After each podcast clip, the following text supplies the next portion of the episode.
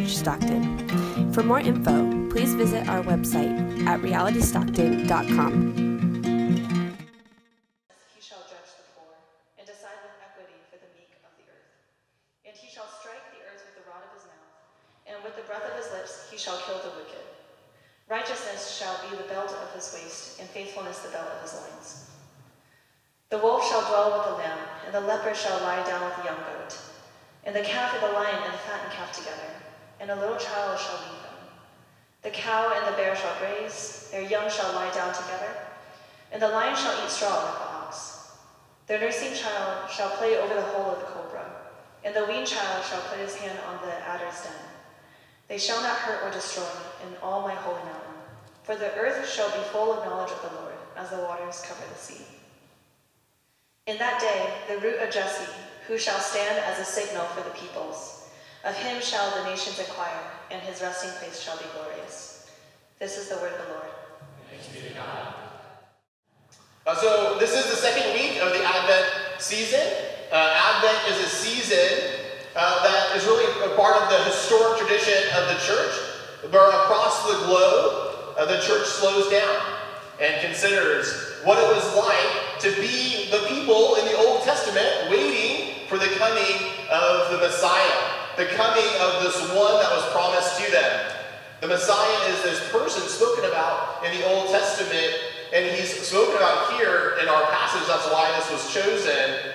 And he really is the new true king of Israel that was promised to them. A lot of Israel's hopes and longings, the things that they are hoping for in the future in the Old Testament, really hinge upon the coming of this Messiah or this king.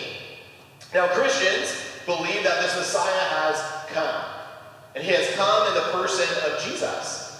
And his coming or his advent, we celebrate all throughout the Advent season. We celebrate it on Christmas. So Advent season is this extended period of time where we just like celebrate and bask in the awesomeness that is Jesus, right? How, awesome is that? But secondly, Advent also lends itself quite naturally to be a time where we think and ponder about his second coming as well. For the Christian, right, yes, Jesus came once in Bethlehem over 2,000 years ago, but he's also coming again.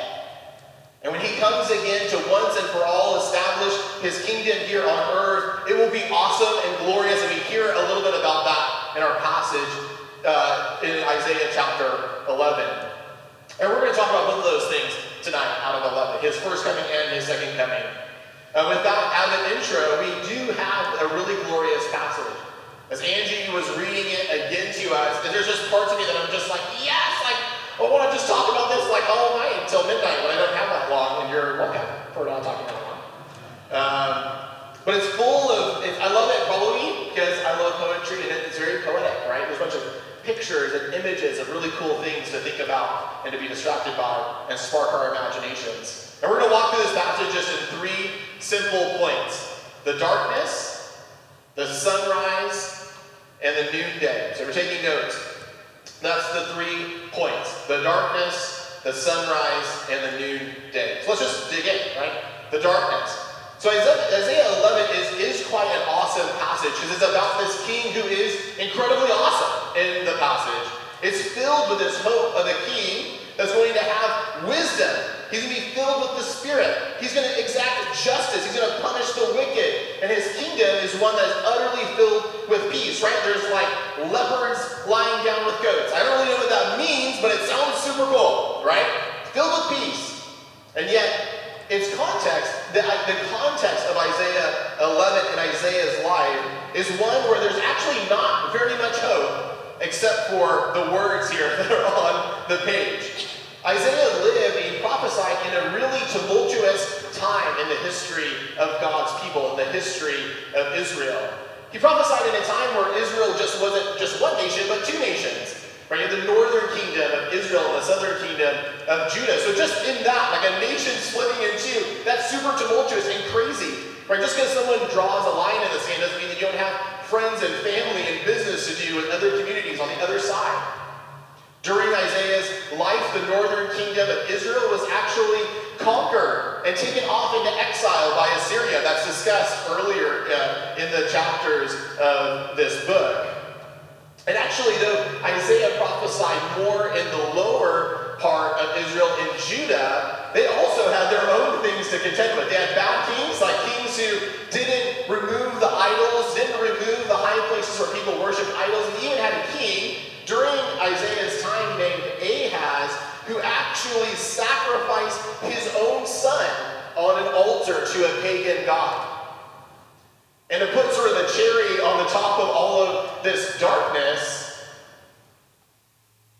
Isaiah's job, part of his ministry, was actually to tell Judah and prepare them to be disciplined. Because they too were headed toward discipline in the, at the hands of Babylon. And that discipline is actually foreshadowed in our passage here in verse 1, where there's this picture of this stump.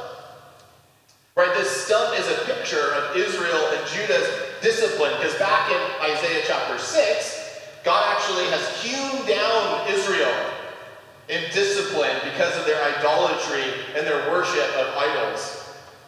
The, the stump of Israel is actually in a field of stumps, because actually in, in, chapter 10, God has also hewn down a bunch of Israel's enemy. So it's like a sea of just stumps. That's the picture that Isaiah wants us to see. Now, I don't think that we really think about it a lot, but this is God, the divine lumberjack. I don't think we think about that attribute of him very much. Uh, but this is a very dark and tumultuous time in the people of Israel's history. And it can feel very dark and hopeless as you have kings doing bad things and nations splitting and people going off into exile and, and sons sacrificed to idols. Like, what a crazy time to be alive. And as I was trying to think through this and what I would feel like if I lived there, it was very difficult for me to sympathize or for me to get into the story. So I thought of a different story that was very dark that I would like to share with you, which actually comes from The Lord of the Rings. Uh, Love the Lord of the Rings, the story actually comes from the second book, The Lord of the Rings, The Two Towers. If you remember, half of The Two Towers uh, is about Gimli and Aragorn and Legolas. These are my main characters if you haven't read the book or seen the movies, who are helping a people called the Rohan. The Rohan are in trouble because Isengard and Sauron are coming, this great, innumerable force of darkness is coming to attack them. So these people, the Rohan, they, they retreat to this place called Helm's Deep. Now, if you haven't read the book or seen the movie, you've probably seen a meme of Helm's Deep, right? It's like this fortress in the mountains, and there's this innumerable sea of really scary looking creatures in front of them, and it's raining and crazy. And the battle begins, and it goes pretty well for a while, right? The wall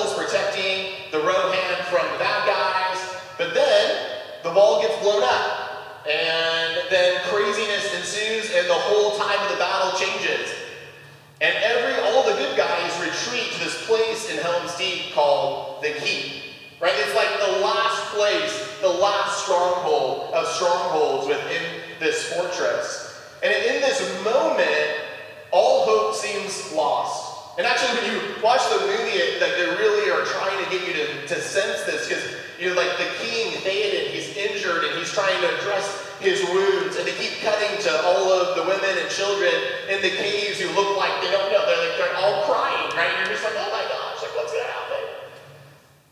And uh, and Theoden's men are holding the door back as the enemy is trying to get in. And it is this moment in the story of just utter darkness and hopelessness. And in this moment, King Theoden looks like almost directly at the camera and says, What can men do against such reckless hate? And it's like in that moment, you're like transported into the room with him, and you're like, Yeah, like what can man do against such reckless hate? And so they have a lot of decisions to make. What are they going to do in this pivotal moment in their story? Are they going to give up and let the enemy in and just let everyone be slaughtered? Like, what are they going to do? Well, interestingly enough, what they do in the story is they all mount on their horses and they ride out against the darkness. They ride out against the enemy. And it is in this writing out, and it is at that time that Gandalf, the amazing wizard, at the sunrise comes over the mountain pass with a bunch of other horse dudes, and the enemy is utterly decimated. But it was in this moment of darkness and utter loss, and there's nothing that they could do that they defiantly write out. And I think this passage is a great example of a very similar thing. In a time in Israel's history where there's so much darkness and so much craziness and chaos, this passage sort of shines out as defiant, hopeful poetry that not all hope is lost. Because the Messiah is going to come. And the Messiah is going to be awesome. So hold on to hope. And this idea, this theme of light in darkness or light out of darkness is a super Advent theme. You think about in Christmas time all the pictures of the Nativity, right? All the pictures of the Nativity are like Jesus in the manger and like Mary and Joseph and the and the shepherds, and they're like silhouetted against a starry sky. Right? Think about that. That comes from all of the stories, right, about the Christmas story and the birth of Jesus, right? The shepherds are keeping watch over their flocks by what? By night, right? In the dark, right? Or the wise men, they're, they're watching the stars and the stars come out at what? At night, right? There's this idea that this baby, this hope of the world in Jesus comes in the dark. And it's so much so a, a theme of Jesus is coming that actually John in chapter 1, verse 5, describes Jesus as the light that shines in the darkness.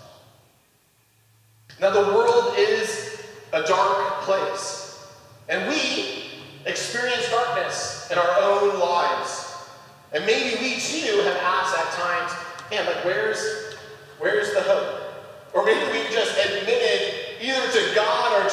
The empty room, there is no hope for me. Well, the Christmas story, the story of the Messiah, is a story that is filled with hope. It's actually driven by hope because the King is coming. And he is coming to drive out the darkness. Now, we may look, right? We may look back at Jesus coming to over 2,000 years ago and say, well, that's great that he came, but it's still dark today. Now, this is where God's plan comes in two parts, right? we see them here in our passage. The king came, and he's coming again. As we consider his first coming and all that it meant for our God to come to dispel the darkness of sin in our lives, we must recognize that the effects and the consequences of sin are still present with us.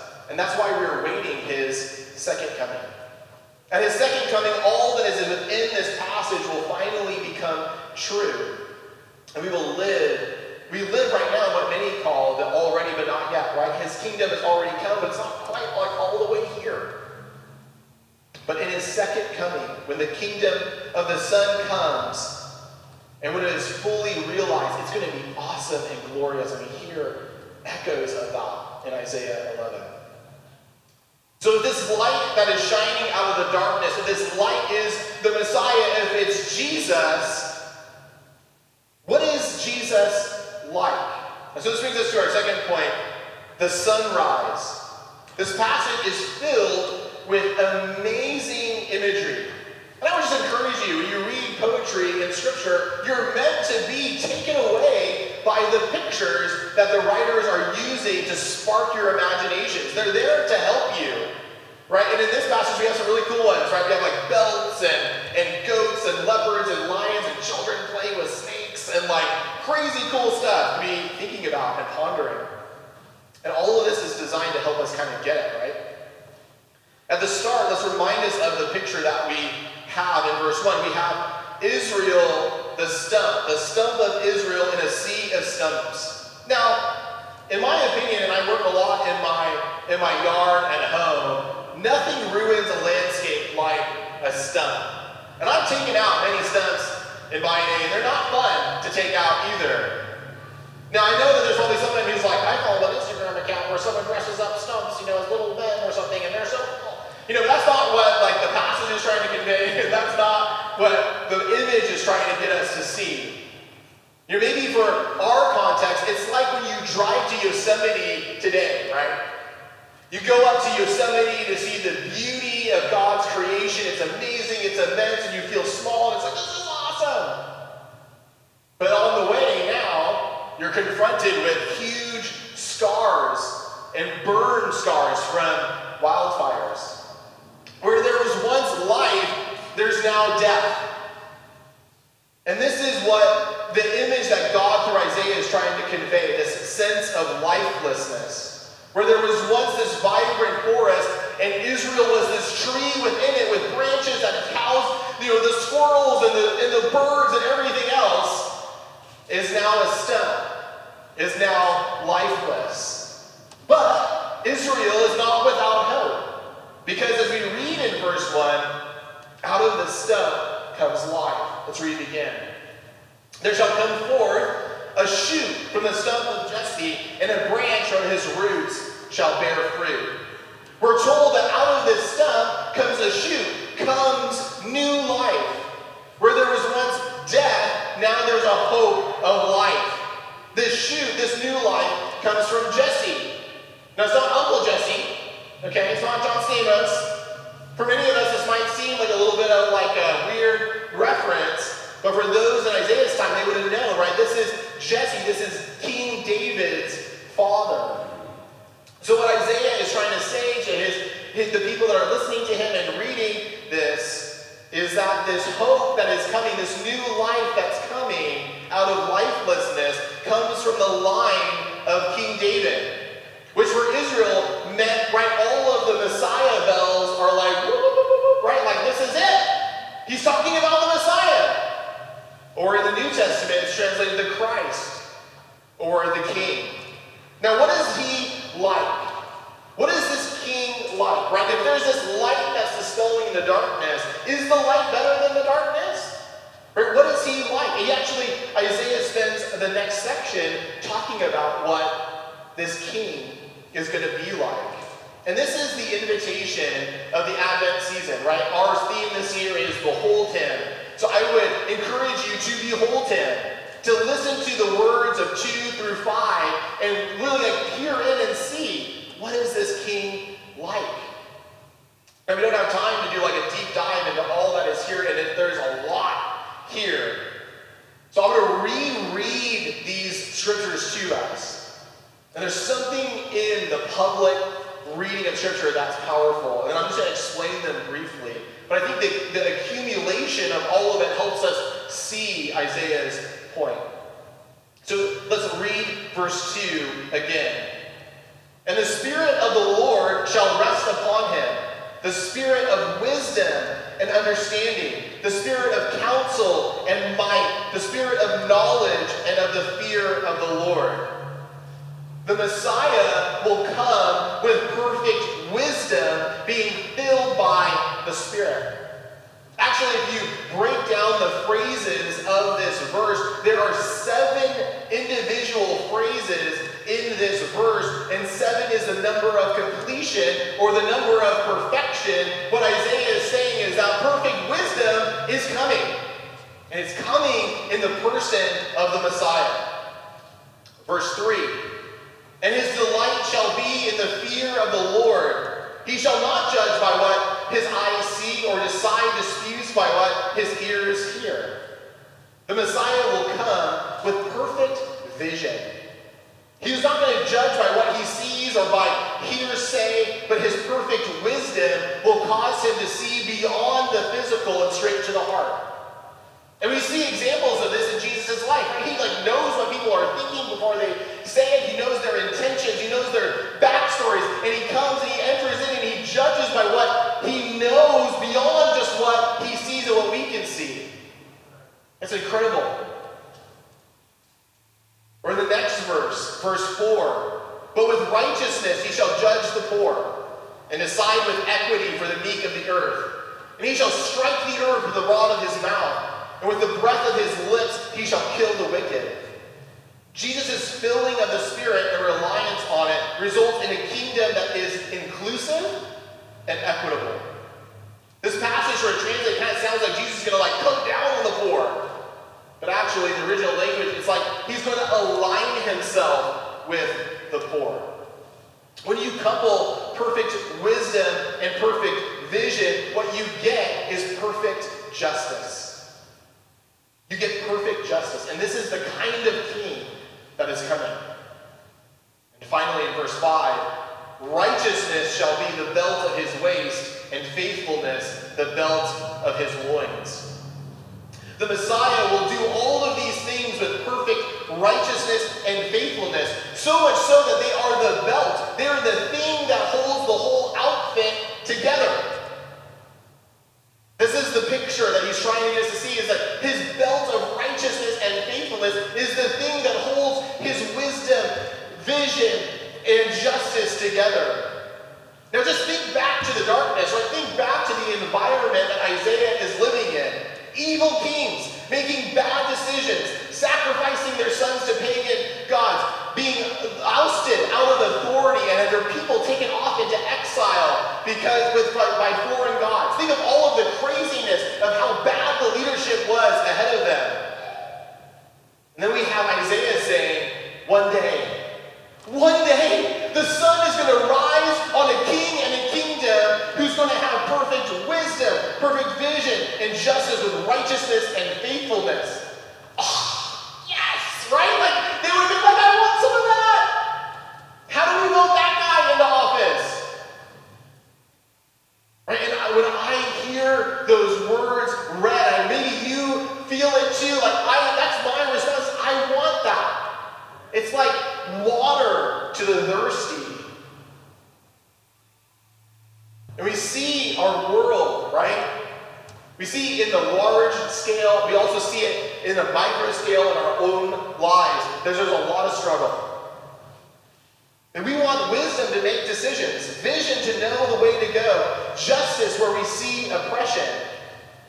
We don't just want temporary band aids, we want like the long lasting fixes to these things. Well, there's hope for us. Advent brings hope in the form of Jesus, who is these things, who is the Messiah, who is the King. But in keeping with the themes of Advent, let us notice something else in verse 1 that we might have missed. Let me read it again.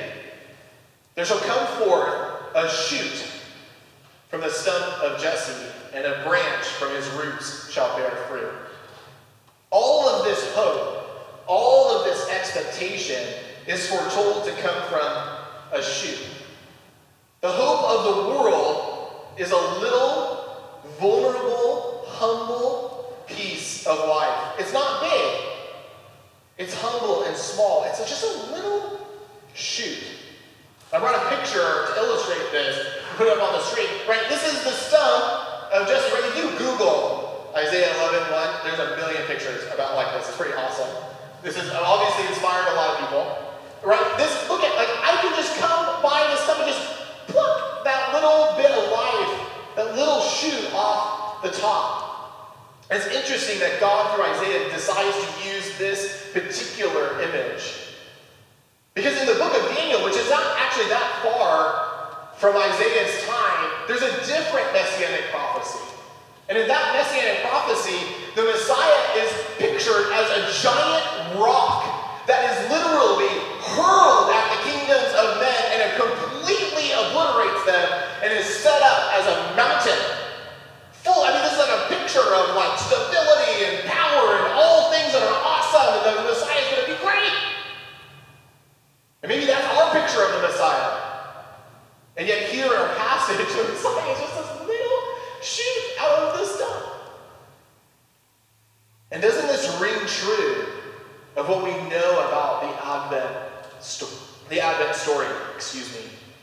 Think of the humility of Jesus.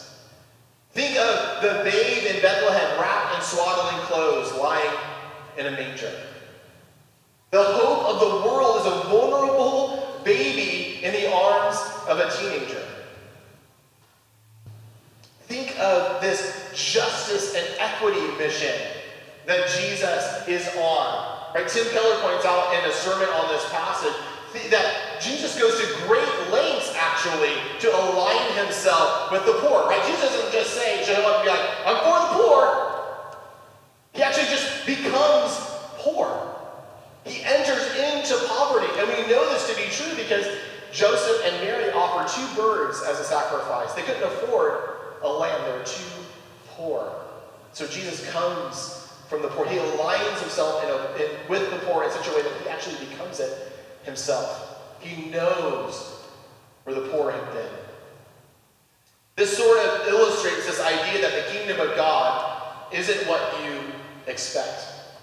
The kingdom of God disarms our desire for power and position. The kingdom of God offers us something very different, something kind of magical in a way, mysterious, something very Christmas. Jesus' humility and humiliation didn't just stop at his birth, but was finally punctuated in his sacrifice for us on the cross. The God, the King, comes, born as a baby, and ends his life humiliated on a cross. It's interesting when you read uh, the book of Second Kings, which kind of leads up to Judah being taken off into exile. The prophets keep telling the people that they're going to be conquered, they're going to be taken off into exile. And the thing that they keep actually bringing up is that these stories of like Ahaz and a later king named Manasseh who sacrificed their sons to pagan idols. It's almost as if when you read the narrative that it is the sacrifice of their sons that sort of broke the camel's back of God's patience for his people. But isn't it an interesting reversal of history that it is God's only son who then is sacrificed so that all of the darkness of our sin can be undone? It's pretty incredible. It's pretty awesome. Pretty unreal. That is this king. This king that is spoken of who is awesome and crazy and amazing, who's going to dispel the darkness with his light. Disarms us by coming as a baby and dying on the cross. But the story doesn't end there. So I want to spend the remainder of our time in the last point, the noonday. So as the sun rises to its peak in the noonday, and this light is shining, I want to ask some questions about the scope of his kingdom. Now, his scope, the scope of his kingdom is broad, so we're just going to focus on two, two things. Who gets in, and how far does it go? The question I, that I ask here is, is who did Jesus come for? Isaiah 11, or a passage in verse 10, it says this In that day, the root of Jesse, Jesus, who shall stand as a signal for the peoples, of him shall the nations inquire, and his resting place shall be glorious. So who gets in? Someone say me? It is you. Love it. The peoples and the nations. Actually, remember this passage I can paraphrase in the book of Romans. We were at our time there. I'm sure everyone remembers, right? Romans 15, verse 12. Paul actually paraphrases this verse when he's talking about how the, the, the salvation of Jesus is even for the Gentiles. Because the scope of his kingdom, who gets in is the people, is the nation. The, the net is cast very, very wide. That means you get in, and I get in. That means the person outside the wall gets in. It's incredible, right? Jesus, for God to love the world that he gave his only son. He so loved the world. The scope is broad of who gets in. But how far does it go? What is the end of this story like? Now, unlike those in Isaiah's time, we have the benefit during the Advent season of looking back, right, at the manger. Looking back at his first coming. looking back at his perfect wisdom, vision, and justice as we read the awesome, amazing stories in the Gospels about Jesus. But yet, not unlike those in Isaiah's time, we too are looking forward because Jesus has promised to come again. Right? He's promised to come again to dispel the darkness once and for all. Jesus promised to one day bring the new daylight that would once and for all dispel all the darkness. Right? So we, like those in Isaiah's time, we look forward to the culmination of the story, the end of the story. As Isaiah's prophecy indicates in verses 6 through 9, the kingdom of the Messiah is headed toward one, not of just perfect wisdom, vision, and justice, with righteousness and faithfulness. It's like, no, that's not enough. But perfect peace. When carnivores lay down with livestock, right? Wolves with lambs, leopards with goats, lions with calves, kids with snakes. Or maybe like more contemporary examples, like Star Wars fans with Star Trek fans right? Like Republicans and Democrats, right? Or even Giant and Dodger fans sitting side by side on a picnic in heaven. For the Christian, the continuing darkness of the world due to sin is not a problem without hope. Just like this rebellious, defiant poem struck out of the darkness of the past, so too does it strike out and define the darkness of our time. When there is darkness, struggle, and suffering, we have hope that one day He will come again. And when He does, the kingdom will be brought in its fullness. The already but not yet will be done away with. And we will bask in the light of His glory forever, in perfect peace and safety and in uninhibited worship together. I want to end our time with a, with, with a quote actually from our Advent guide. So, like, shameless plug, guys. Advent guide. Download it today on the website. But it comes from this week's reflection, actually, from a member here. Uh, her name is Ariel Chavez. This is what she says describing this time in the future when the second coming comes. She says this May we find a divine peace in receiving this word. Eternity with God will be bright and glorious.